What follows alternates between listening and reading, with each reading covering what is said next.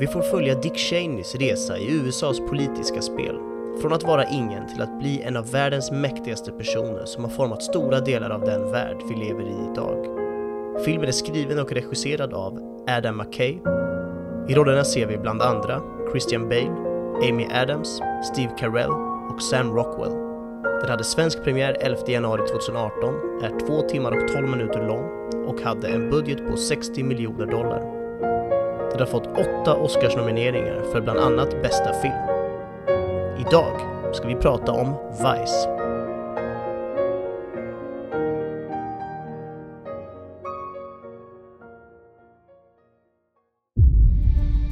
As far back as I can remember, I always wanted to be a gangster.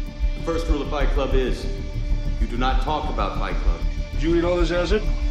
That's right. Music! What is real? How do you define real? Du är en leksak! More people than you think, and more people each day. This is a world getting progressively worse. Can we not agree on that? Det finns bara ett ord för sådana som du. Och det är ondska. English, motherfucker! Do you speak it? I am the danger. Get away from her, you bitch! Are you not entertained? Are you not entertained? Why so serious? Hej allihopa och välkomna till ett nytt avsnitt av Spoiler alert med mig Joel Keskitalo och ni vet ju ni vet ju hur mycket jag jobbar på att bli av med den här jäveln. Jag gör mitt bästa, men Ja. Han är kvar än så länge. Ni känner honom som den käre. Benjamin Gabrielsson. The one and only. Som Ja. sagt, I'm working on it. Inom en snar framtid förhoppningsvis. Ja men det är skönt, du kan starta en egen podd. Eh, Den kan heta något annat då, tycker jag. Men, eh, men absolut. Än så länge är det jag och du och du har ingen val. Haha. Nej, eller så byter jag bara ut dig. Nej, jag skojar bara. Skämt åsido. Du, idag, Benjamin, så ska vi snacka om filmen Vice. Ja, Eh, som du valde. Så jag tänker vi, vi djupt... Ja just det, vi kanske ska nämna det också. Att i slutet på det här avsnittet så hade vi tänkt att diskutera... Det är ju nämligen så att eh, Oscarsnomineringarna, eller Oscarsutdelningarna ska jag säga, händer ju nu kommande vecka. Det är väl den... Oh, nu ska jag dubbelkolla 24 här. tror jag, va? 24, kan det stämma? söndag är det i alla Eh, fall. ja, det stämmer. Febu February 24, vilket är nu på söndag. Yes. Och vi har ju sett eh, de flesta Oscars-nominerade filmerna, så vi hade tänkt ha en kort diskussion i slutet på det här avsnittet. Så stick around så får ni höra vad vi tycker om, eh, ja, vilken vi tror och vilken vi hoppas kommer bli eh, utsedd. Ja, kul. Men annars då? Du valde den här. Ja. Hur och varför? Give it to me. Ja men det var ju precis som jag tjatar om varje avsnitt nu låter det som, men det är just att det är en av de här Oscars-snackisarna, jag tror den är nominerad till åtta statyetter och då kände jag okej, jag måste, måste kolla upp vad det här är. Drog och såg den på bio lite halvspontant för jag såg att den gick och sen så, så kände jag okej, men det här får bli en sån vi poddar om. Dessutom så var jag ju väldigt förvånad att du inte har snappat upp på den här, för det känns ju verkligen som en film i din, din smak och ditt tycke. Ja, alltså som jag skrev till dig att det är ju... Alltså så här. Jag hade ju hört talas om den här filmen för väldigt länge sedan. Alltså inte, inte så flera år sedan, men alltså ändå ett par månader sedan. Ja, okej. Men jag hade ju bara helt missplacerat eh, titeln på den, eller glömt bort titeln Ja. på den. Så när du sa Vice, då tänkte jag ju bara spontant, i och med att vi har ju försökt att, du vet, inga förväntningar hit och dit, försökt att gå in så Ja. som möjligt, bla bla bla. Då tänkte jag ju bara det att, ja, men jag ska inte kolla upp någonting om den här filmen. Mm. Men det räckte ju med, alltså, två minuter. Sen förstod jag att alright, det är ju den här filmen, den som jag tänkte på för så pass länge sedan. Så du hade halvvägs rätt. Det hade varit sjukt udda om allt hade förbisett mig, eller om jag hade förbisett allting. Mm. Men det hade jag inte, utan jag visste om den här filmen, jag hade bara glömt bort att den hette Vice. Ja men då så. För det kändes ju också som när jag nominerade den att vänta varför nominerar inte du den här? Men det är just för att du helt hade missat att det, det är så här den heter och att det, att det är den filmen helt enkelt. Ja, precis. Och eh, det Benjamin syftar här på är att jag är väl eh, så här, modestly interested in politics. Alltså jag, Ja. jag är li lite intresserad av både svensk och utrikespolitik. Och eh, alltså om ni har sett den här filmen, vilket ni troligtvis har gjort om ni lyssnar på det här avsnittet, då ser ni ju att det är en hel del politik i den här filmen. Ja, kan man säga. Lite va? Inte så jättemycket. Lite, tyvärr. Om det här är nu det vi kallar politik. Nej, men vi gör så här. Spontana tankar med en gång. Så efter att du hade sett den här rullen, Ja, var du lika dumbfounded som jag var? Eller hur? Vart var du mentalt? Nej, men det, det var svårt mentalt skulle jag säga, för jag, jag hatgillar den på något sätt. Och eh, ja, men det är väl just för att jag tycker det var en nice rulle och jag tycker den var stundtals ganska rolig och det, de, de gjorde just det här med att berätta någonting tråkigt och hemskt på ett roligt sätt som jag tyckte funkar ganska bra. Men eh, annars så när jag gick ut ur salongen så var det inte som att jag kände åh vilken härlig komedi jag precis har kollat på, utan då kände jag ju snarare gud vad hemskt, vad fan är det för värld vi lever i? Så att det, ja, det var blandade känslor, eh, verkligen. Ja, man gick ju inte ut och bara alltså, det här är nice, jag tycker USA funkar och du vet så här, Vita huset, inga konstigheter där, det är bara hyggliga snubbar, de vill världens bästa, bla bla bla. Ja. Nej, men det är samma här, jag hade ju också väldigt mixade, alltså, jag, jag läste någon review där det stod 'The best horror movie of 2018' Ja. och jag tycker den ändå fångade någonting just det, det sättet att beskriva det på, för Alltså det är ju skrämmande. Vi, vi kommer gå in lite mer på, alltså, eller jag vill åtminstone bolla lite om hur pass seriöst man kan ta en sån här Mm. film.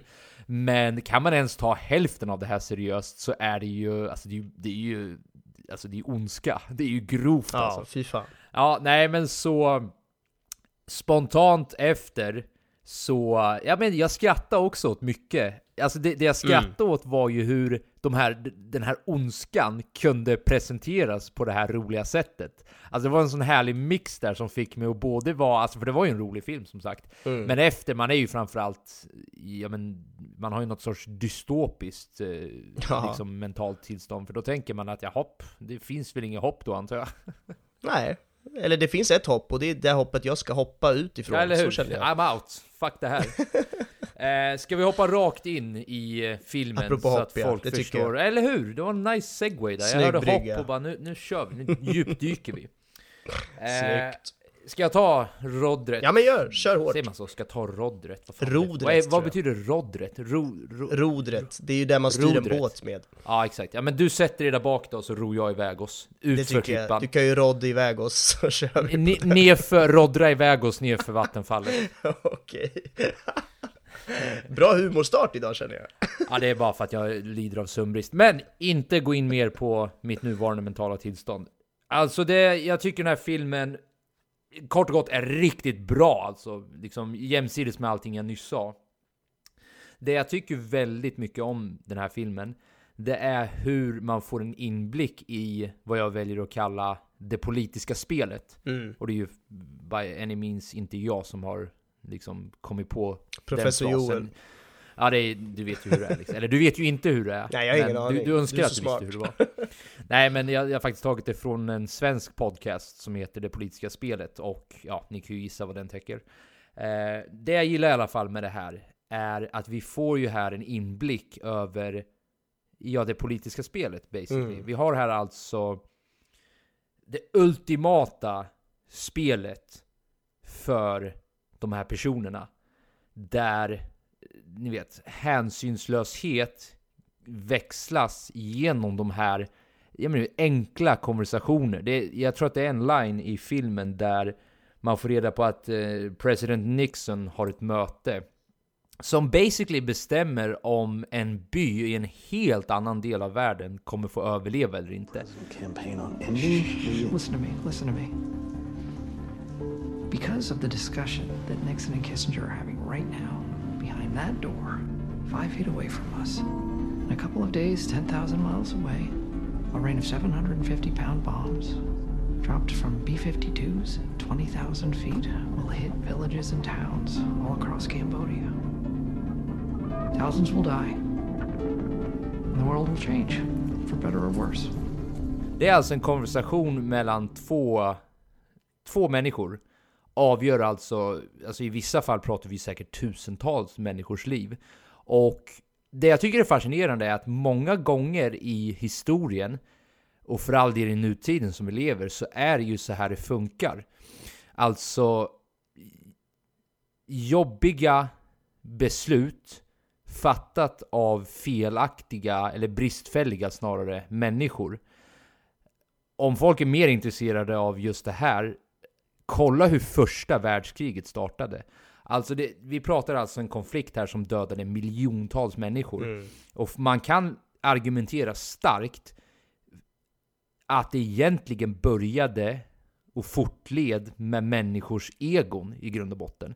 Det är alltså pure egoism många gånger som leder till tusentals, hundratusentals, miljontals människors död. Ja. Nu är det här förvisso första världskriget, men jag tycker samma sorts sociala dynamik existerar i nutiden i och med det vita huset i det här fallet då. då. Och jag tycker det här också fångas i att det här just är ett spel och att det här många gånger inte handlar om något, du vet, något djupare värderingar och att vi vill världen det är åtminstone en cynisk tolkning på det. Det är när Steve Carells karaktär, Donald Rumsfeld heter han väl i, mm. i serien, eller i filmen. När eh, Christian Bale, det vill säga Dick Cheney och han har en diskussion om, ja, de pratar om ditten och datten i Vita huset. Och då ställer Christian Bales karaktär Dick Cheney då frågan, men vad tror vi på? What do we believe? What do we believe?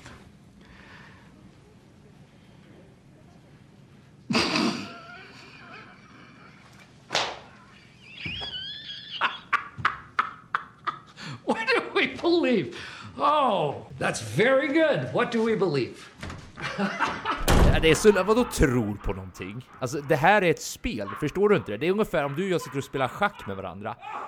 Då ska jag alltså halvvägs in i partiet, ja men du Benjamin. Vad tror du på? Ja. Vad, vad, vad, vad, vad, vad, driver dig i det här? Vad, vad är dina värderingar? Alltså, du vill vinna matchen, det är det det handlar om. Och jag ser liksom de parallellerna i, ja, det, det var jag som sagt kallar det politiska spelet här. Så summa summarum, hur, sättet de presenterar det här politiska spelet och hur mörkt det faktiskt är och hur cyniskt det faktiskt är mellan de här karaktärerna. Jag tycker det är, för det första tycker jag det är otroligt intressant. Mm. Men för det andra, det är ju otroligt mörkt att ett spel mellan väldigt inflytelserika människor ska få avgöra så mycket av hur vår värld i slutändan fungerar. Vilka som ska få leva, vilka som ska få dö, vilka som, du vet, vilka skickar vi ekonomiska sanktioner emot, vilka startar vi krig emot, vilka... Allt det här sköts alltså i, nu vet inte jag hur stort Vita huset är, men basically i en byggnad. Där folk ringer varandra, där folk har möten med varandra och där folk gör handskakningar med varandra. Så otroligt välgjort i hur man får följa den här dynamiken mellan de här Mm. människorna. Ja, verkligen. Och det där är ju någonting som, som jag i alla fall har känt att man har fått smaka på under åren som, som, som jag har levt ändå, har man ju alltid fått någon slags bild av att det sitter gubbar i kostym och bestämmer andras öden och så. Och det, det har man ju förstått och man tycker det är hemskt och allt det där. Men det blir någonting när man får se det så här svart på vitt som i den här filmen. Och det är ju klart att allt här kanske inte är sant, men även om, om, om 5% är sant av den här filmen så känns det ändå som att jävlar vad det är hemskt och att de, de kan sitta där och liksom skratta över en fika och säga att, ja men okej, vad har vi på den här killen? Ah, han låter skum, okej, ta in honom. Och så liksom kanske det är en halv by som går åt åt det bara för att de ska åt någon snubbe som verkar farlig. Och det, det är så jävla mycket sånt där som känns så himla eh, ja men fel bara, etiskt, moraliskt fel och ändå så pågår det dagligen. Eh, och att de har sån jävla makt över så stora Alltså USA har ju på något konstigt sätt blivit världens mäktigaste land och kan göra vad de vill var som helst. Det är så sjukt att det är så. Det, ja, som du säger, det, man blir verkligen inkastad i den världen och det är väl det filmen gör väldigt, väldigt bra, att den lyckas porträttera det här sättet som det här verkar fungera på, på, på ett sånt tydligt och eh, ja, korrekt sätt som jag ändå får anta att det är. Ja, jag skulle vilja ifrågasätta det där hur pass korrekt det är. Alltså Ja. inte ifrågasätta dig nödvändigtvis, utan jag skulle bara vilja diskutera lite runt det. För jag tänk, spontant när jag hör mig själv prata så här och när jag hör dig prata så här, då är det en Mm. del inom mig som vill nyansera allt det här.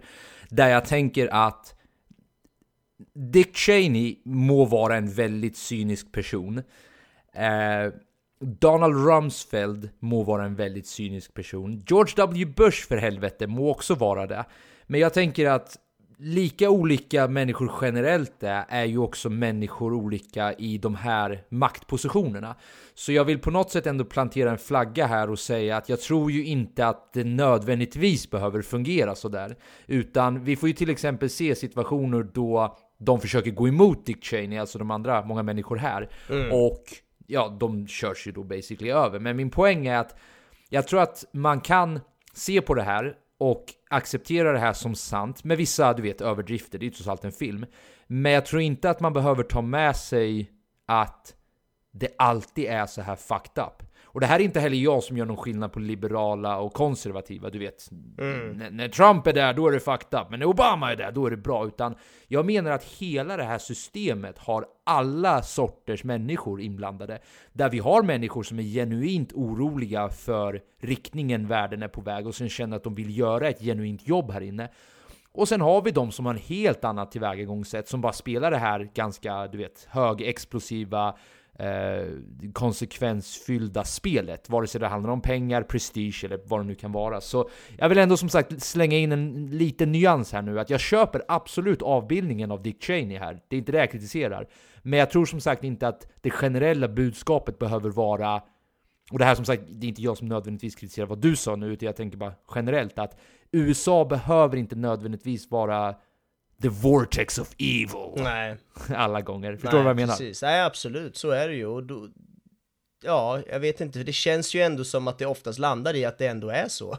Och det är väl kanske för att man alltid får höra om extremexempel och allt vad det är, och man kanske inte får höra lika mycket när det sker något positivt, för att det är ändå det som förväntas och så vidare. Så att det, det är svårt att göra någon slags rannsakan om hur mycket gott som kommer ut Vita huset. Det, det är jag fel person att bedöma, men det, det känns ju ändå som att det pågår väldigt mycket saker som inte borde få hända, och det är bara det tycker jag känns hemskt. Och det är väl därför det är bra att det kommer fram sådana här filmer som, som får berätta sånt här och som får visa att det här världen finns och så här kan det fungera och det, det är någonting vi kanske borde prata mer om och det, det är då film, jag tycker film är ett härligt medium som kan prata om det här på ett fritt sätt. Ja, man kan ju diskutera den riktningen som USA har tagit, för jag, jag är- och jag ska inte gå in allt för djupt på USAs historia, för det är jag inte kvalificerad till att göra, men jag vet inte om du vet om det här. I dagsläget så ses ju USA som ett av världens mest inter, vad heter det, interventionist, jag vet inte vad det heter på svenska, du vet när man går in i andra länder och börjar styra och ställa. Ja, just det. Eh, jag antar att du ser USA som ett av världens mest inter, interventionist la- länder. Ja, absolut. Så har det ju aldrig, inte alltid varit. Nej. Tidigare var ju det helt otänkbart att USA skulle göra det. Det stod till och med i deras konstitution att vi ger oss liksom inte ut.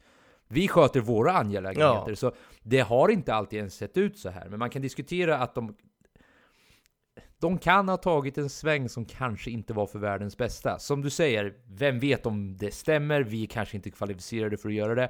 Men för att dra tillbaka det till filmen. Jag har läst ganska mycket reviews om den här filmen bara för att hitta en kritisk röst. Det vill säga någon som kan säga Nej, så där det är överdrivet, du vet. Dick Cheney är inte så där grov, så där funkar inte. Och jag ska vara helt ärlig, jag har knappt hittat någon review som har landat i den slutsatsen. Nej. Så du har väl rätt i någon mening. Det är jävligt mörkt där just nu. Jag tror det. Och eh, det är väl olika från till person till person, så precis som du säger, och, och, och eh, Dick Cheney var väl en av, av eh, de värsta kanske, vad vet jag, men det, så är det, det får vi kanske inte reda på. Men, men i alla fall så är det ju väldigt mycket som pågår där, ja, det, det, det är hemskt helt enkelt. Jag ska inte försöka återupprepa mer av det jag redan har sagt. Men om man ska tillbaka, ta tillbaka lite till filmen ändå, så, så, så tycker jag att för att vara en film som egentligen tar upp extremt mycket svartvit fakta och tar upp extremt mycket tråkiga liksom, konversationer och relationer och det är mycket krigsföring och det är liksom folk i olika rum och kostymer och det, det är egentligen på pappret ganska tråkigt skit man håller på med. Så tycker jag ändå att den gör ett väldigt bra jobb, alltså själva filmen med att få oss, eller få mig i alla fall, att tycka att det var roligt och, och intressant på samma gång. För det är kanske inte helt lätt när det är sånt jävla tungt och mörkt ämne och det tycker jag de gör väldigt bra. Det är väl den här rolig, ja men komedin som de får in, det här lekfulla sättet att berätta på och det, ja det, det är smart och jag tycker det funkar bra. Sen om det är som jag sa i början, om det är en komedi, det vet jag inte om jag kan hålla med om, men i så fall satir eller vad man nu vill kalla det. Ja, Men... jag, jag skulle nog landa i politisk satir. Ja, precis. Det känns ju mer rätt egentligen, men jag tror att det står ofta, eller ofta, men jag tror att det står liksom, ja, biography, comedy and drama till exempel på IMDB. Och då tänker man ju, ja, en komedifilm? Nej, Nej, och det är kanske inte riktigt en komedi på det sättet, men absolut, den har mycket komiska drag, så att jag köper ju det på något sätt. Men hur som helst, jag, jag tycker den gör väldigt bra i att blanda in humorn och på ett sätt berätta något hemskt och tråkigt på ett roligt sätt. Så det tycker jag den gör bra, den här filmen. Ja, ovanpå det, för det du säger är intressant också. Här tycker jag vi landar i en film som vi har pratat om tidigare att den är dialogdriven. Alltså Ja. att det, det, det intressanta och det, det fartfyllda, om man kan säga så, ligger i konversationerna. Och du och jag är ju lite av suckers för sådana typer av filmer. Och förutom det här komiska berättarstilen de har, så tycker jag att de har en annan grej som de gör väldigt bra, som får en att vilja veta mer.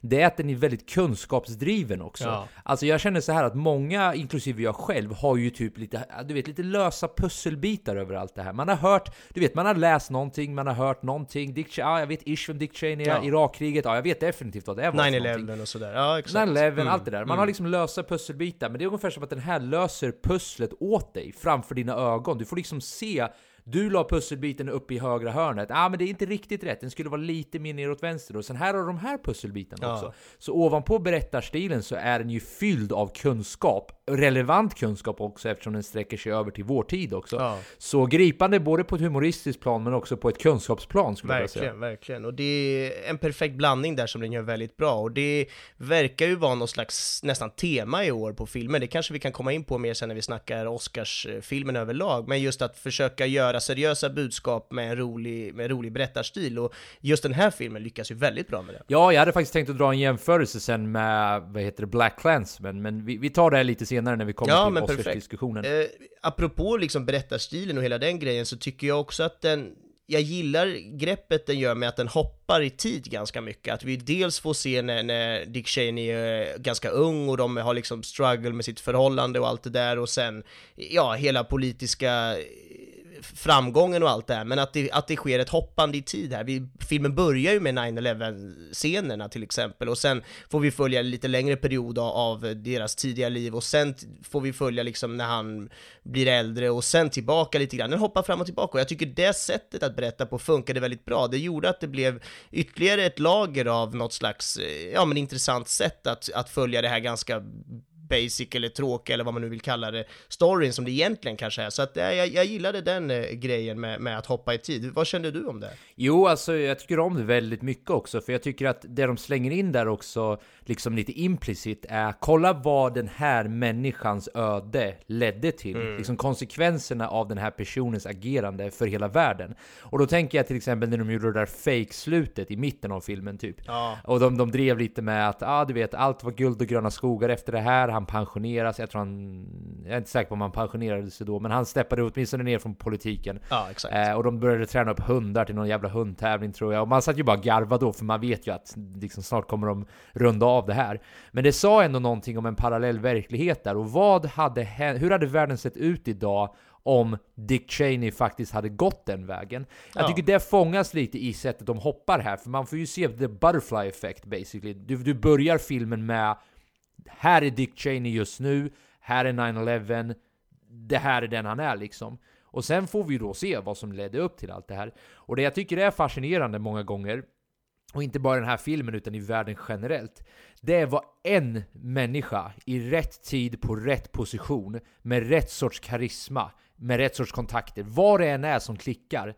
vad det ögonblicket kan få för konsekvenser världen över. Mm. Eh, jag tycker det bara var jävligt fascinerande att få följa, för det är ju basically hans resa. Ja. Det är väl vad den här filmen är egentligen. Och eh, nej, jag kan inte instämma mer. Jag kan tycka ibland att det blev lite rörigt dock. Alltså inte, inte eh, liksom generellt, utan jag diggade berättarstilen, men ibland Tona ner det lite kanske jag hade, Ja. eh, vad heter det, krä, inte krävt, jag, jag kan inte kräva ett skit här nu, men jag hade, jag hade nog uppskattat att de hade tonat ner lite på det, eller hur känner du om det? Jo, men det tycker jag var intressant att du tog upp, för jag har också tycker att filmen är lite rörig, men jag landar också i att det kanske inte är just det här berättarstilen med att, ehm, med att de hoppar i tid och så som, som gör den rörig för mig, utan jag tänker att det mer är för att den försöker berätta så extremt många olika saker samtidigt. Ja, men det är ju dels det här politiska spelet, det är krig, det är avlyssningar, det är, det är maktkamper, det är terrorism och så vidare. Liksom, det är hur mycket olika grepp som helst och då,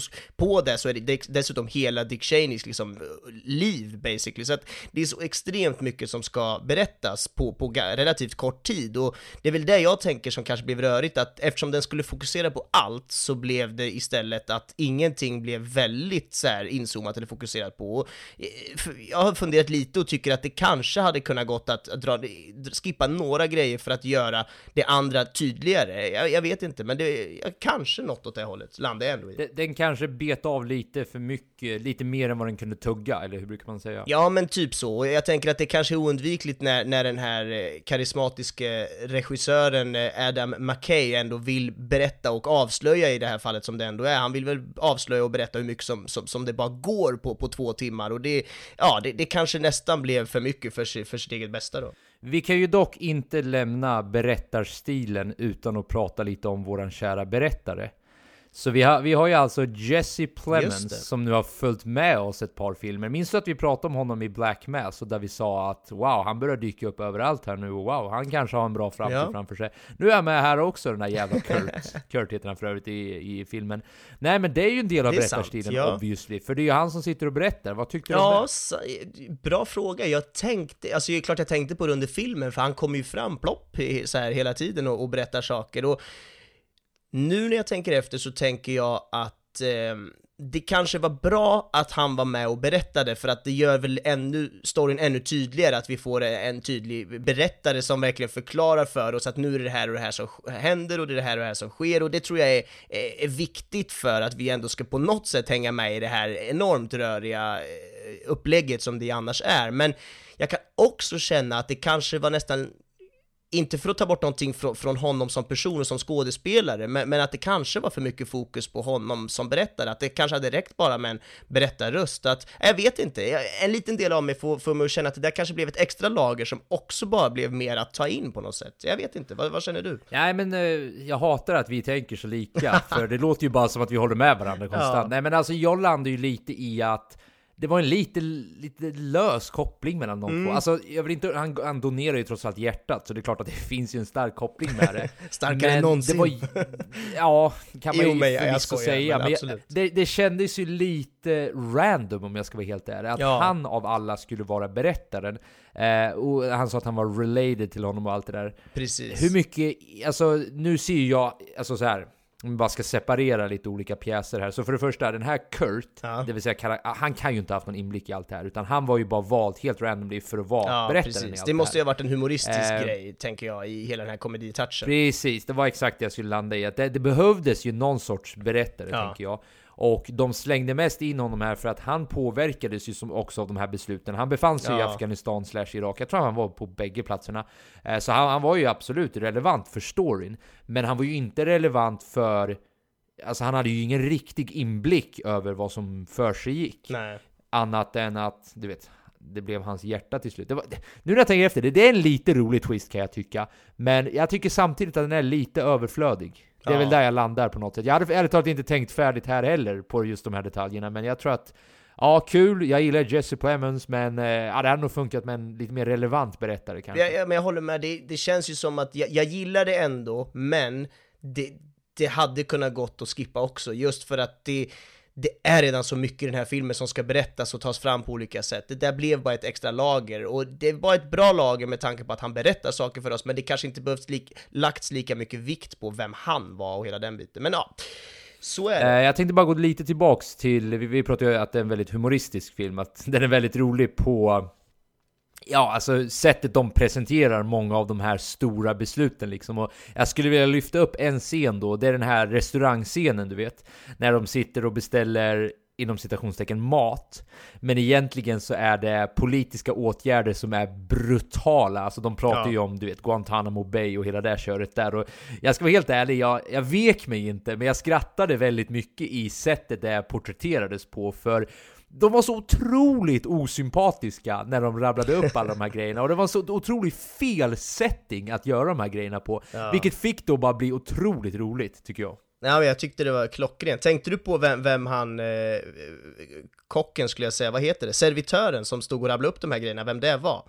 Det var ju han skådisen Alfred Molina som, som spelar ju Dr. Octopus i, i Spider-Man 2. Ja, det var det ju! Wow! Ja. Jag tyckte faktiskt jag kände igen honom nu när du Ja, säger det, men jag drog aldrig den kopplingen, det gjorde jag inte. Men han har ett sånt jävla härligt utseende och det finns någonting, eh, ja, men jag vet inte, det finns ett lugn och ett härligt berättande som han har i sin röst. Jag tycker det var perfekt castat att de slängde in honom där som, som, som från ingenstans ska stå och rabbla upp de här grejerna. Och ja, men jag håller med dig, just den scenen var så absurd och att det var så två liksom galna grejer de stod och pratade, eller som, som rabblades upp där som maträtter då. Men Good typ att- evening, gentlemen. Uh, tonight we're offering the enemy combatant, whereby a person is not a prisoner of war or a criminal, which means, of course, that he has absolutely no protection under the law. We're also offering an extraordinary rendition, where suspects are abducted without record on foreign soil and taken to foreign prisons in countries that still torture. Oh, that sounds delicious. We also have Guantanamo Bay, which is very, very complicated, but it does allow you to operate outside the purview of due process on land which isn't technically US territory, but where we still do have control. And also, we have a very fresh and delicious War Powers Act interpretation, which gives the executive branch broad powers to attack nations or people who it deems still possibly a threat. We have the fact that under the unitary executive theory, if the president does anything, it must be legal, which of course means you can do whatever the fuck you want. So, gentlemen, which would you like? We'll, uh, we'll have them all.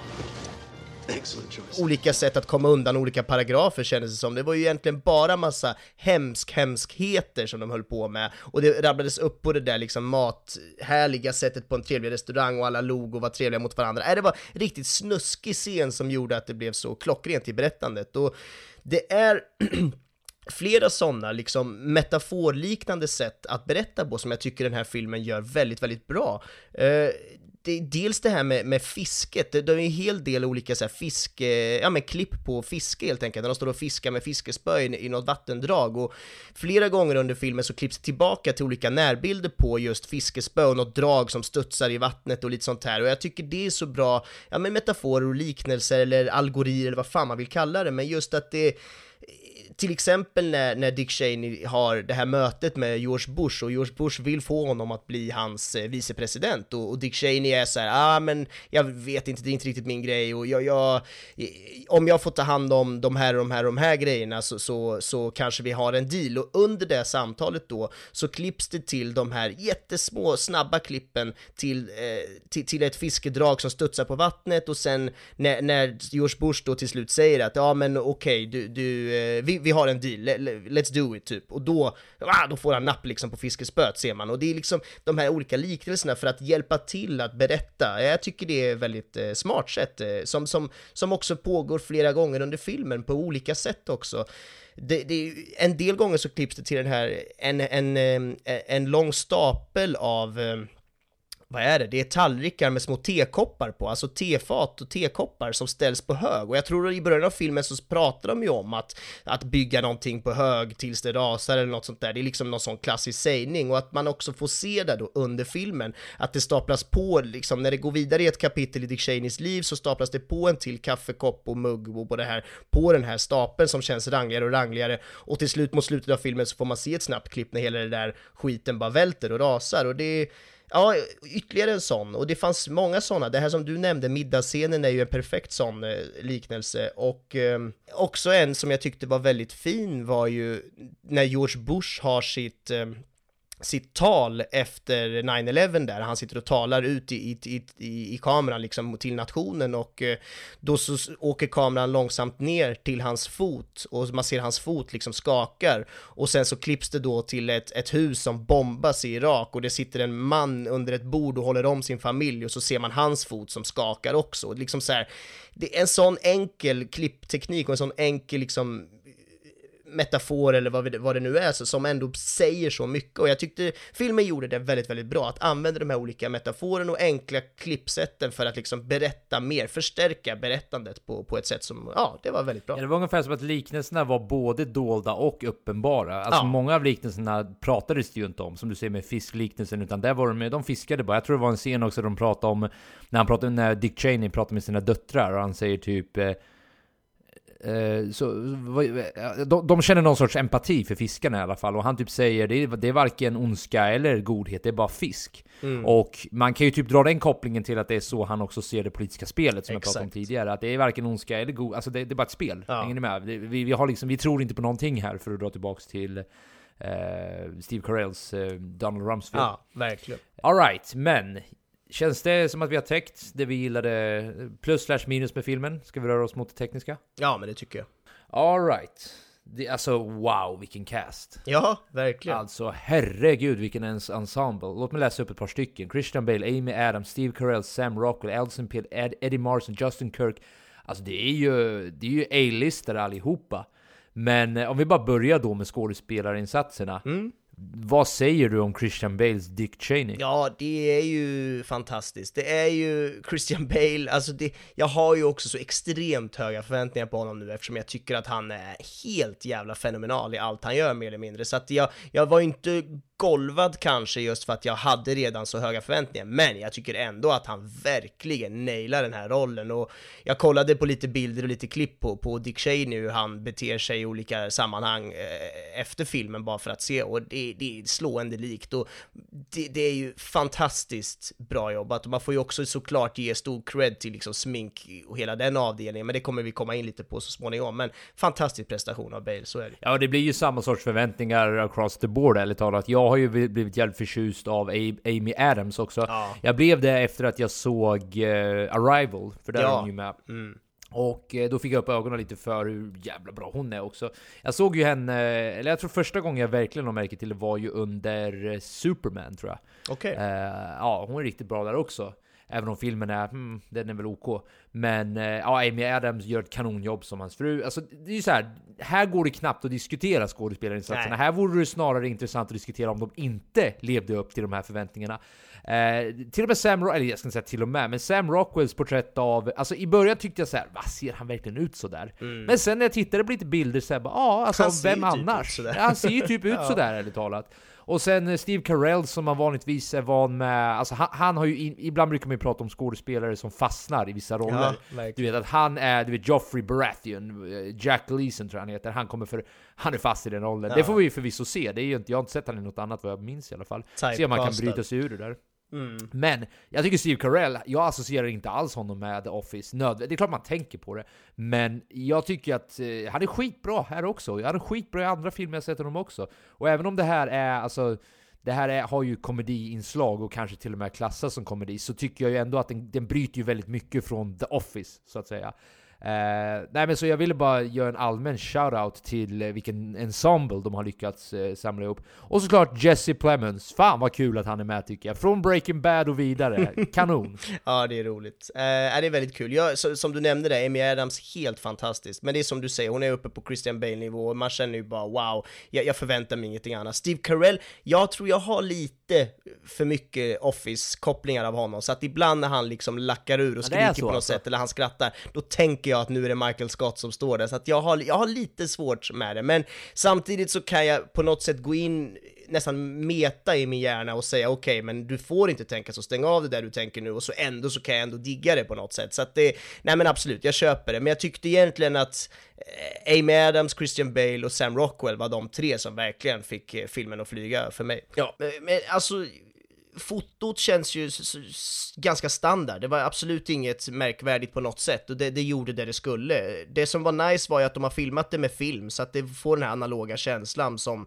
som vi har pratat om förut, speciellt, ja, passar bra när man ska porträttera äldre tidsepoker och så vidare och här är det ju, ja, ända från vadå, 60-tal fram till typ 2003, 4, 5 eller vad fan det är, så att det, det funkade väldigt bra att jobba på det sättet och eh, ljus och ljud inte heller någonting märkvärdigt på något sätt, utan egentligen så är det ju klippningen och hela redigeringen post, postproduktionen som är helt fantastiskt. Gud vad de har jobbat bra med att klippa och liksom de hoppar ju som vi sa fram och tillbaka i tid, de korsklipper mellan olika grejer, det vill säga att de hoppar i en scen kan det ändå direkt klippas till till exempel det här fiskedraget samtidigt som de pratar om någonting. Och det är mycket snabba klipp och de jobbar med, med, med olika, ja men att klippa in saker som inte direkt hör till den här scenen för att stärka berättandet. Och det tycker jag de gör fantastiskt bra. Så att det, det är verkligen en stor eloge till, till, till klipp, eh, klippteamet eller ja, redigeraren som har gjort det här så det är fantastiskt bra. Och sen då också som vi nämnde med, med Christian Bale och, och även Sam Rockwell och Amy Adams för den delen, hon har ju peruk och lite sånt där men otroligt bra smink och perukavdelning. De har ju, ja, det blir säkert en Oscar för, för det, alltså för Christian Bales eh,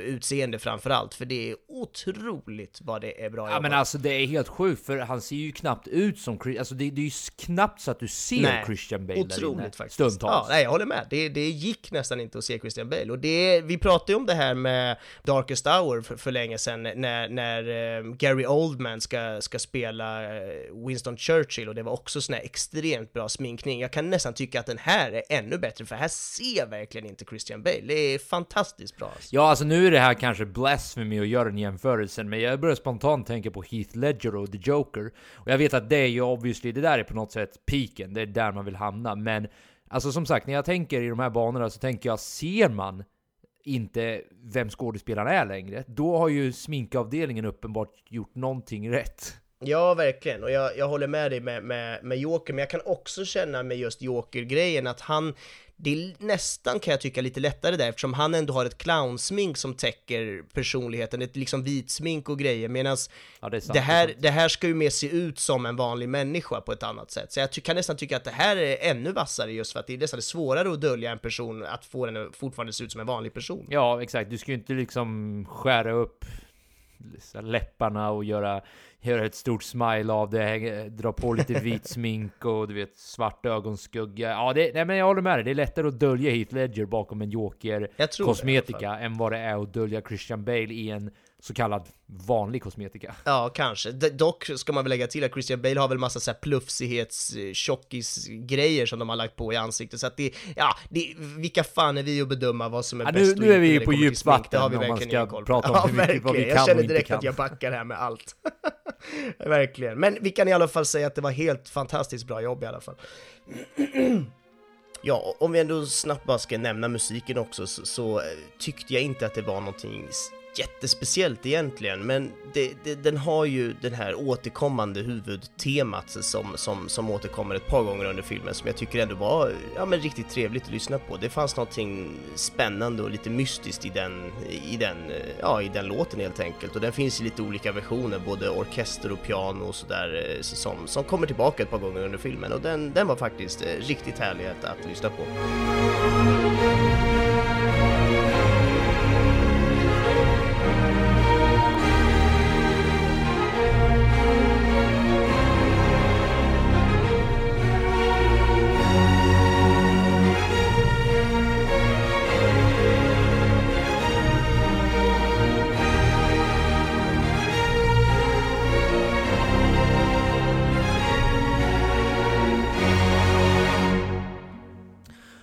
Right, men eh, vi kan summera det här då. Alltså, ja, en väldigt mörk och troligtvis, och jag säger troligtvis för att who the fuck knows, men troligtvis en väldigt realistisk avbildning av Dick Cheney och hans liv och framförallt då det här politiska spelet och det politiska tumultet eh, upp till och efter 9-11 som lämnar en ganska kan man säga humoristiskt bitter smak i munnen efteråt. Ja, det kan man nog göra. Jag eh, landar i något liknande. Det är ju en, en komedi film på ett sätt, men samtidigt när jag gick ut ur biosalongen så kände jag ju inte att åh vilken härlig komedi, utan det var ju mer mörker som hade träffat mig än skratt om man säger så. Så att äh, det är svårt att säga exakt vad det är, men det, den, har, den har allt får man väl säga då kanske. Då skäl jag, vad heter det, titeln på en recension jag läste. Ja. The greatest horror movie of 2018. ja, det är bra. Det är bra sammanfattat. Men har du någon favoritscen då? Ja, um jag tror jag landar i den här eh, middagsscenen för att den var så extremt eh, surrealistisk, den var så jävla knäpp och galen, men på ett lågmält sätt. Den var liksom inte galen på ett, på ett sätt där folk skrek eller skrattade eller gjorde något konstigt så, utan det var just att den sa så mycket på fel sätt som jag tyckte var, ah, det var, den träffade hårt på något sätt. Jag gillar det verkligen. Ja, alltså jag hatar det ju, men jag hade ju tagit den också om, om inte du hade tagit den. Du får ju ha samma. Nej, skämt åsido, jag tycker ju inte många andra scener riktigt stod ut, alltså, och det ser jag inte på ett dåligt sätt, utan jag tycker den höll en ganska jämn nivå, typ hela tiden i ja. princip. Så den scenen stack ut lite i den bemärkelsen att den var extra rolig, liksom utöver det som hade varit roligt redan. Och man får ändå landa i att mörk men ändå rolig scen, alltså hur, hur, hur lättsam diskussionen var med tanke på vad implikationerna var av vad de faktiskt pratade om. Så ja, nej men det är klart ja, att det är den scenen. Härligt. Då har väl du kanske lite roliga fakta innan vi går över till eh, något helt annat, det vill säga Oscarsdiskussionen som vi teasade lite i början. Ja, men precis. Eh, absolut. Christian Bale inför den här rollen, eh, som vanligt, han är väl mästaren numera på att gå upp och ner i vikt inför olika roller. Det känns som att han, typ varannan film så går han väl ner och sen går han upp och så går han ner och så går han upp. Jag undrar hur hans kropp egentligen mår, men han har väl väldigt bra koll med olika nutritions och allt vad det är som hjälper honom. Så att, eh, men han gick i alla fall eh, upp 20 kilo inför den här rollen och det märks ju på honom. Klart han gjorde! Det är ju för fan Christian Bale! Precis. Han rakade även sitt huvud, han blekte sina ögonbryn och eh, tränade sina nackmuskler för att få den här lite mer, ja men tjocka nackmuskler som skulle se ut som att det eh, tillhörde en kraftigare person helt enkelt. Så att, eh, Gjorde han en hjärttransplant? vad heter det? Heart transplant? Jag ja, kan inte säga det på svenska, jag börjar tappa svenska mer och mer. ja, men det är roligt. Du är ju så mycket svengelsk numera, alltså, men det är väl fint. Det är väl så det moderna samhället rör sig, tänker jag. I don't know what's happening.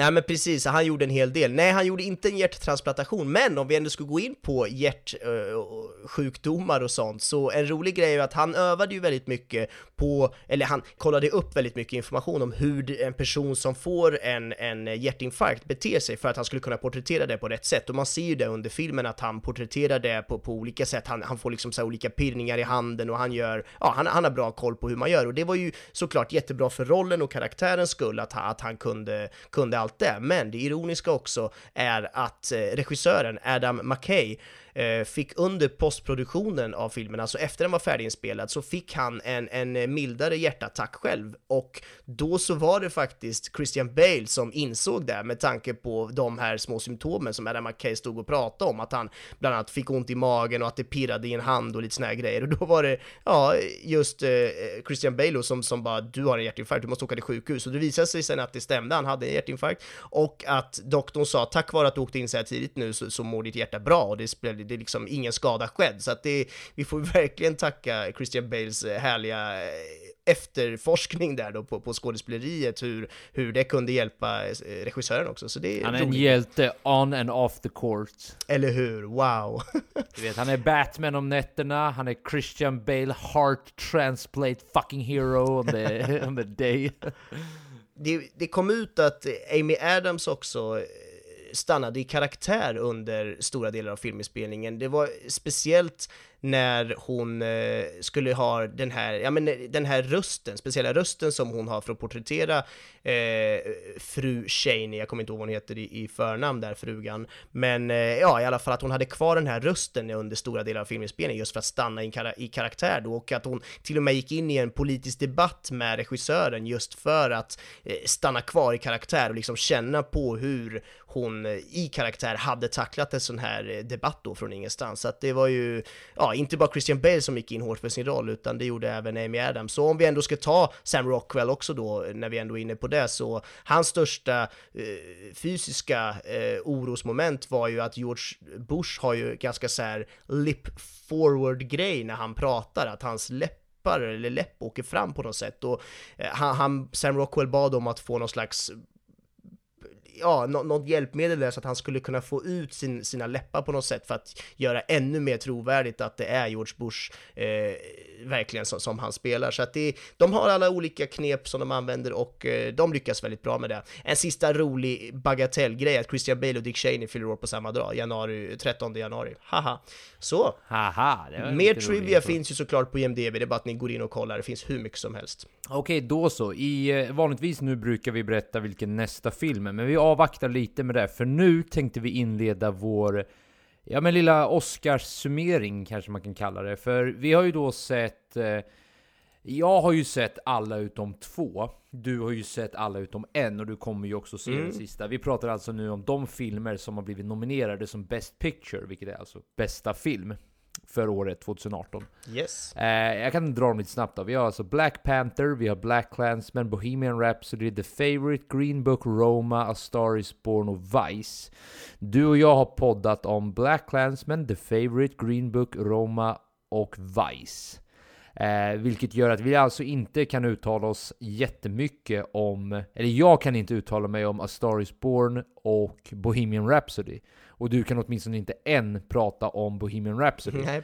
Men utifrån de vi har än så länge då, då vill jag ställa två frågor till dig. Mm -hmm. Vilken vill du, utifrån personlig åsikt, ska vinna det här? Och vilken tror du kommer vinna det här? Eh, det är en liten distinktion där. Ja. Jag tänker så här, för att försöka sätta sig in i hur Hollywood tänker versus vilken vi genuint tyckte var bäst helt Ja. enkelt. Det är väldigt svårt. Ehm, det är ju många filmer som har ett väldigt politiskt budskap, men som också försöker göra det med en humoristisk touch. Det verkar ju nästan vara någon slags tema i år, att, att få in komedi i ett väldigt seriöst, eh, i en seriös handling överlag. Så att det, det känns som att det är många som, som kör på den grejen. Och jag, jag, jag vet ju, och vi vet ju hur, hur svaga Oscars är för olika politiska budskap, så på något sätt känns det som att Black Landsman, den ligger högt upp. Jag tror att den är en sån som skulle kunna kamma hem det här just för att den är så pass, ja men politisk och behandlar ett så viktigt ämne. Vice är ju också superpolitiskt, bokstavligt talat till och med, men kanske nästan för politiskt och tar kanske för mycket ställning. Nej, jag vet inte, jag tror inte riktigt lika starkt på den som Black Landsman och eh, personligen då var jag, den jag tyckte om mest var nog Roma, så att jag, jag kommer ju säga att jag skulle vilja att den vinner, men den känns ju också, den kommer ju vinna till exempel eh, bästa vad heter det? Best Foreign Movie, Best Foreign Language eller vad det heter. Alltså bästa utländska film tror jag det översätts på svenska. Så att den kommer med största sannolikhet vinna det priset, så den kanske inte vinner just bästa film. Men ja, det, det är nog så jag tänker överlag. Hur tänker du? Eh, alltså ja, det är ju som du säger många politiskt laddade filmer så att säga, vilket faller nu har de kritiserats mycket för det här, du vet, vänsterliberala Hollywood, fint i smaken. För det här, Ja. många av filmerna är ju en kritik mot konservatismen, och konservatismen du vet, mynnar ut i basically Donald Trump och Republikanerna. Så jag är inte jätteförtjust i att politik hela tiden ska hylla, alltså jag tycker att politiska filmer kan vara bra, jag tycker bara inte att det ska behöva användas som något sorts, du vet, vapen för någon större agenda. Vem vet hur pass sålda Hollywood är på den sortens agenda, men med det sagt, jag tror faktiskt The Favourite kommer bli årets film.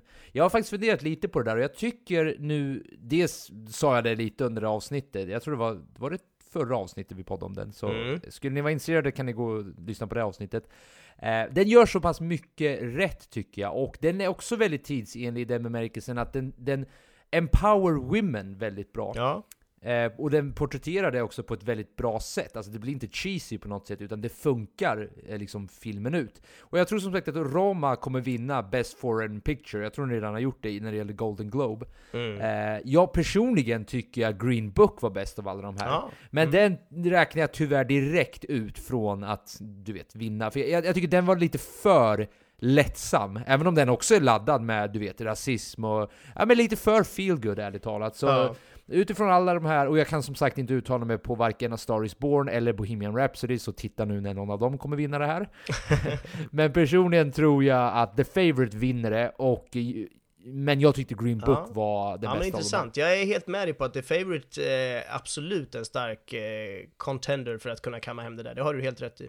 Vad spännande att se helt enkelt. Är vi båda överens om att Black Panther inte kommer vinna? Eh, ja. jag väljer att inte ha någon utläggning om det. Det är ju kul att, nej okej, vi skiter i utläggningen där. skiter i det. Nej men okej, då får vi väl se då kommande söndag, eller Jo, kommande söndag. Ja, Om nästan precis. exakt en vecka. Vi kommer nog posta det i vår Facebookgrupp också om ni skulle vara intresserade och eh, ja, ifall ni skulle vilja kolla upp mer om den filmen. Alright, men då summerar vi upp det här avsnittet med eh, vad nästa film kommer vara. Och ni som är nya till podden kanske tror att vi bara poddar om eh, nyare filmer. De flesta filmer i och med det här Oscars-racet vi har varit i nu är ju filmer från 2018. Men vi väljer ju basically den film vi känner för att välja. Alltså vi, vi väljer ju allt mellan himmel och jord, höll jag på att säga.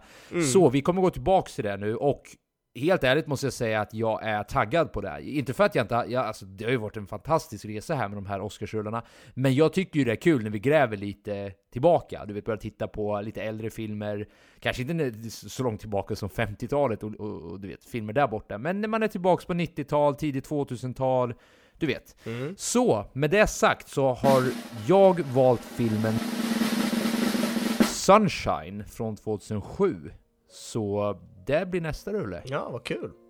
Och eh, jag tror vi är klara där. Har du något mer du vill hälsa våra kära lyssnare? Eh, nej, inte direkt. Det är kul att ni lyssnar. Fortsätt gärna med det. Tipsa era vänner om det är någon som gillar film eller bara som tycker det är kul att höra två idioter snacka skit. Så, så tipsa gärna. Vi har en podd. Det är kul.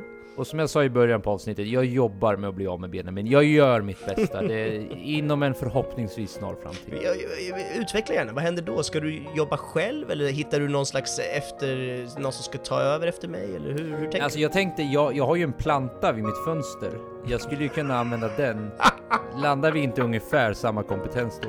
Woho, han är on fire! Vad fan skrattar du åt? Jag skrattar åt du, du Hörni, vi hörs nästa vecka. Puss och kram, hej då! Hej då!